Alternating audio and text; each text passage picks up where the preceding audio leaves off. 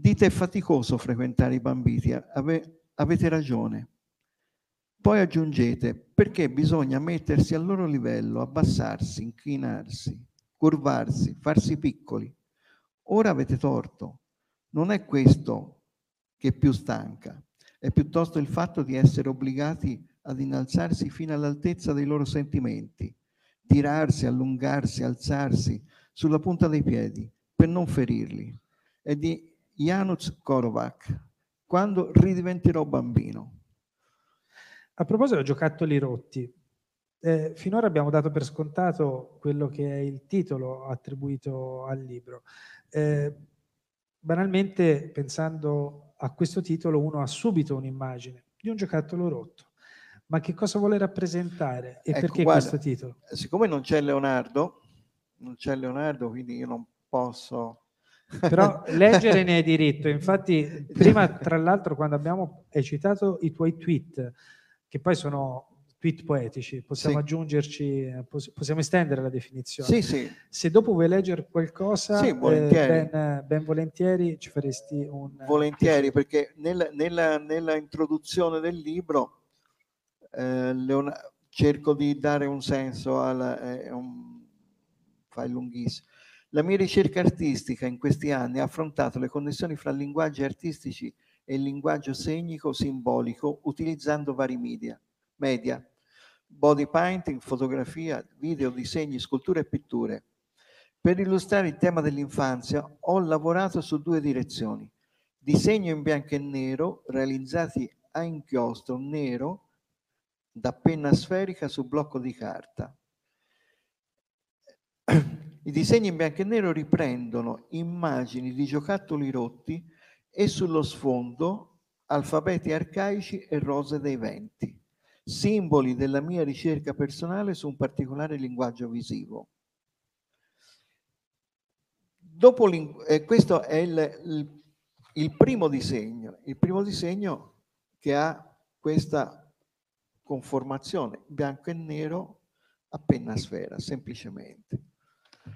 Poi c'è la, il secondo disegno, eh, ritornando nella sua infanzia di Leonardo Santoli nella provincia di Firenze, era riempita da giochi partecipativi e di gruppo, giochi di strada, il calcio, le cerbottane, il gioco dei tappi, le figurine, i carretti, il gioco della campana e tutto il resto. Parecchio le ginocchia spellate che sono stati sostituiti da occhi, occhi arrossati e dilatati. Perché? Questi, questi giochi sono stati sostituiti da giochi elettronici al chiuso e in un rapporto di interscambio virtuale. Quindi ha fuso eh, con elaborazioni digitali dipinte a pittura acrilica, ho cercato di fondere i giochi elettronici e solitari dei ragazzi di oggi con quelli di ieri. E questi sono stati abbinati, come dicevi tu, da un tweet. Per esempio, questo è il lancia, faccio vedere uno più semplice da vedere anche da lontano, Questa era la cavallina, il gioco che veniva fatto quando io ero piccolo, eh, più o meno, non so se viene fatta ancora, però, insomma, e con eh, tutte le immagini di un flipper dietro che ci riporta ad oggi. E il tweet di questo, memoria di infanzia, di Leonardo Santoli è salta in un mondo fantastico, virgolettato, tra il trenino elettrico di passata memoria e il cortile, ricordi colorati. Fantastico? Sono 40 parole. Anche, Poi ci sono le poesie. Anche insomma. meno di un, di un, tweet, ci sta anche sì. un link e qualche altro e qualche hashtag, sì. diciamo così, per restare, per restare, in tema, tra cui reset, visto che ormai è il tema dell'edizione, sì. anche il, come ci dicevi, un, un richiamo a un, un progetto richiamo. esistente. E, però proprio perché cioè, in qualche modo hai descritto hai fatto la parte, eh, hai fatto la parte di Leonardo, insomma, sì. no? in qualche modo cercando di inquadrare e descrivere le illustrazioni che eh, accompagnano il racconto. Però appunto le illustrazioni... Non molto bene perché lui l'avrebbe spiegato molto meglio. Sicuramente l'avrebbe spiegato meglio, forse non, non lo sappiamo, questo perché essendo in contumacia potremmo dire qualunque cosa di lui. Però una cosa è vera, cioè c'è questo schema ripetitivo, cioè lo schema del confronto tra il gioco che fu e i giochi del presente, c'è molta elettronica nel confronto, sì. almeno visivo, iconografico, di questi racconti pittorici. E però una cosa che riguarda la tua vita ora, perché hai detto, questo è il gioco che, l'hai detta, cioè questo è il gioco che facevo eh, da bambino, non so se si fa più. Ecco, ora questa è una domanda che rivolgo a entrambi in realtà, perché eh, spesso ci, ci, appelliamo a quelle frasi fatte che sono sintesi anche di, un, di una percezione comune. Eh, si stava meglio quando si stava peggio, per dirne una. Ecco, il si stava meglio quando si stava peggio, pensando ai giochi che furono, eh, ci riporta anche all'idea, al pensiero dell'infanzia che fu. Eh, mi spiego meglio, dopo ci sarà una, un'altra presentazione, eh, un altro autore, un altro libro. Il tema è legato al cellulare e però quando si parla di cellulare e quando si parla di infanzia oggi nel contemporaneo si parla anche di una dimensione digitale del fenomeno, eh, di come i bambini, i ragazzi e gli adolescenti si rapportano eh, a questi strumenti, come li utilizzano e poi ci possiamo spingere eh, fino a, ai temi come il bullismo e il cyberbullismo che trova appunto nel digitale no, eh, una maggiore facilità diciamo così, di eh, dimostrazione del sé.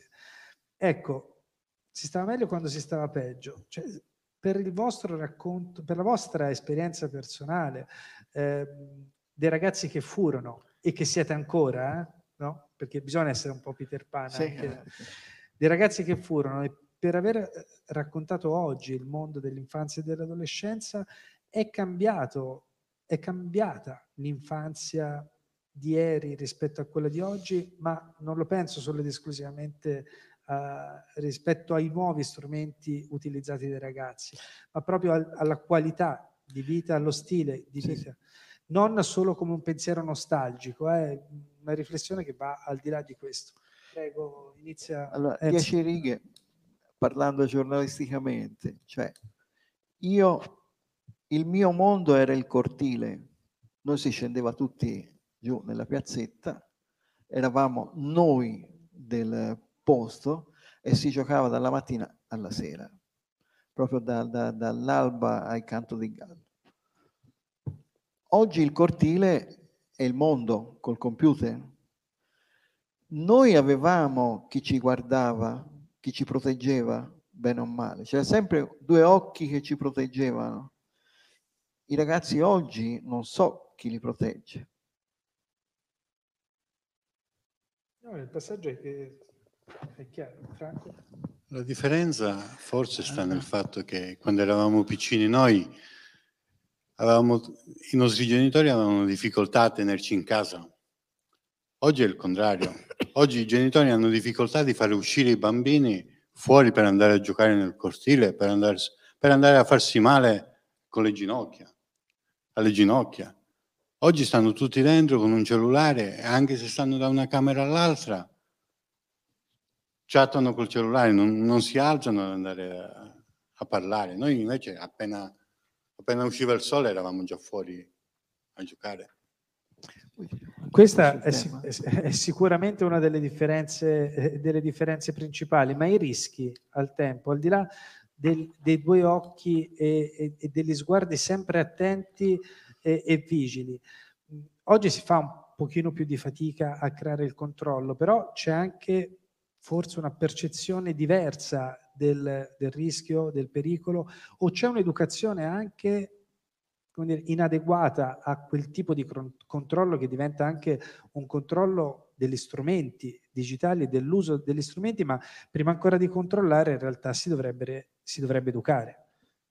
Sì, hai già detto, hai già detto tutto, si dovrebbe educare più che altro, perché eh, quando noi uscivamo fuori c'era la romanzina prima di uscire e se avevamo combinato qualcosa, non è come oggi, e eh, vabbè, no, erano schiaffoni, insomma, e quindi dovevi comunque seguire, eri libero di stare fuori, eri libero di, di crescere insieme agli altri, perché se eri piccolo e crescevi con quelli più grandi, no?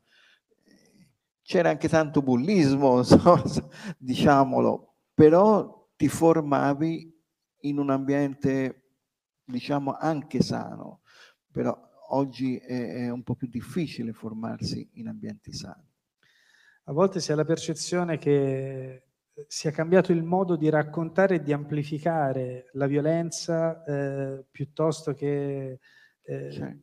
il fatto... Ora, vedi, ora scusa se ti interrompo, ora ci sono alcune bolle, parliamo di bolle in questo Covid, ci sono eh, magari la società sportiva è un vecchio cortile di un tempo, dove i ragazzi all'interno di lì fanno veramente crescita può essere l'ambiente di musica, può essere la palestra fatta a livello di società sportiva, a livello di obiettivo di sport, ma sono, sono piccole cose, eh, sono dettagli in confronto a, alla vita vera che era tutta, tutta tondo come facevamo prima. Sì, sicuramente mancano un po', le, alcuni spazi di socialità sono venuti meno. Ora hai citato eh, l'attività sportiva, ma anche le parrocchie una volta sì. avevano un senso diverso rispetto alla la, la comunità, attorno alla comunità religiosa si, si, sviluppavano anche le relazioni amichevoli e, e sociali. Ma proprio perché hai citato lo sport, dico, all'interno si affronta e si declina l'infanzia eh, in tanti argomenti differenti, non solo il gioco che fu e che è, eh, non solo lo sport, ma si parla anche di, eh, di adozione, di sì. mafia, eh, di genitori separati, eh, delle arti al servizio dell'infanzia, della paghetta, del lavoro minorile, ci sono la, racconti eh, sì, abbiamo, eh, l'educazione anche, alimentare, volere, c'è qualcosa alla fine che è rimasto fuori e quale di questi settori o di questi temi è particolarmente, è, è diciamo più sensibile di altri? Ma fuori, boh, non lo so, eh, se è rimasto qualcosa abbiamo cercato di mettere un po' tutto dentro. Una cosa che mi, mi interessa citare è anche eh, ricercatore Paolo Farci che è un apolidista che ha affrontato il tema del, dei bambini apolidi, questi bambini dalla nazionalità che non sappiamo bene che nazionalità hanno in fin dei conti. Anche questo è un tema, è un tema da affrontare. Magari poteva essere affrontato anche sul discorso migranti. L'abbiamo affrontato qua perché comunque c'è un collegamento. Poi il discorso che abbiamo fatto prima, c'è sempre un collegamento tra le varie pubblicazioni. Certo, solo pensare Quindi, ad esempio a bullismo, infanzia e migranti, eh, c'è già un, sì. un, sottoinsieme. Sì, sì, e poi eh, infanzia e adolescenza negata eh, purtroppo a, livell- a livello di migranti, diciamo migranti come tutto il contesto migratorio, e, insomma, qualche problema i bambini ce l'hanno. Insomma. Quali sono le storie, i racconti contenuti in questo saggio, in, questa, in questo libro, ecco, che ti hanno, col, cioè che, che, ti hanno, vi hanno, questo, anche questa domanda la rivolgo a entrambi, eh, colpito di più, ma non per la bellezza estetica, bensì per il tipo di messaggio e contenuto, anche quello emozionale, non solo in termini di, eh, di sì. parole, concetti. Idee. Allora, non, non, allora, io l'ho letto, il libro l'ho letto 700 volte, quindi, quindi sei preparato. In fase di costruzione, la, la, eh, diciamo che al momento in cui va in pubblicazione, che poi questo ha già fatto il suo percorso, inizi a lavorare. Allora, quando questo stava andando in stampa, noi già si lavorava a questo, e quindi la testa era qua. Dico, ma cosa ci abbiamo messo qua? Ritorna e rileggevi un'altra volta. No, non c'è un... Eh, infatti si parla di storie e non storie. Quello che abbiamo voluto eh, dare è anche di non raccontare la storia o di far raccontare all'autore la propria storia intima, ma di, eh,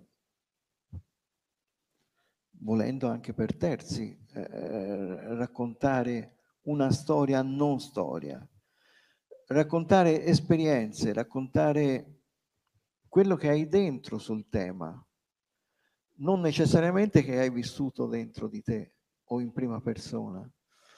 Ehm, per il fatto del femminile, torno, e questo è stato fondamentale, il libro Succo di Melograno sul femminicidio, perché noi eravamo partiti con le storie.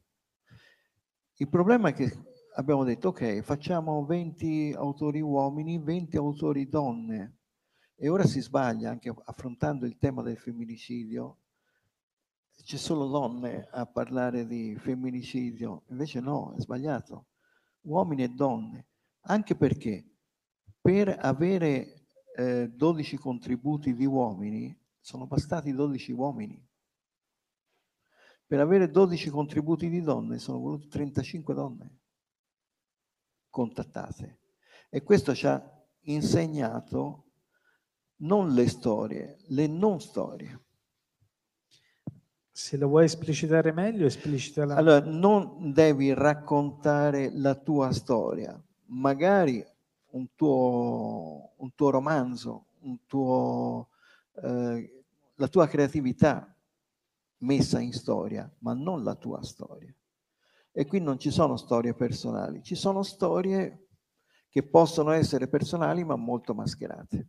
Se siamo in chiusura vorrei chiudere con una poesia che raccoglie un po' tutto il discorso che abbiamo fatto stasera. Prego. Gnomi graduati. Gli gnomi invisibili devono stare di guardia ai libri. Le parole non devono disperdersi o uscire da sole. Quando le parole escono da sole, creano soltanto dolore.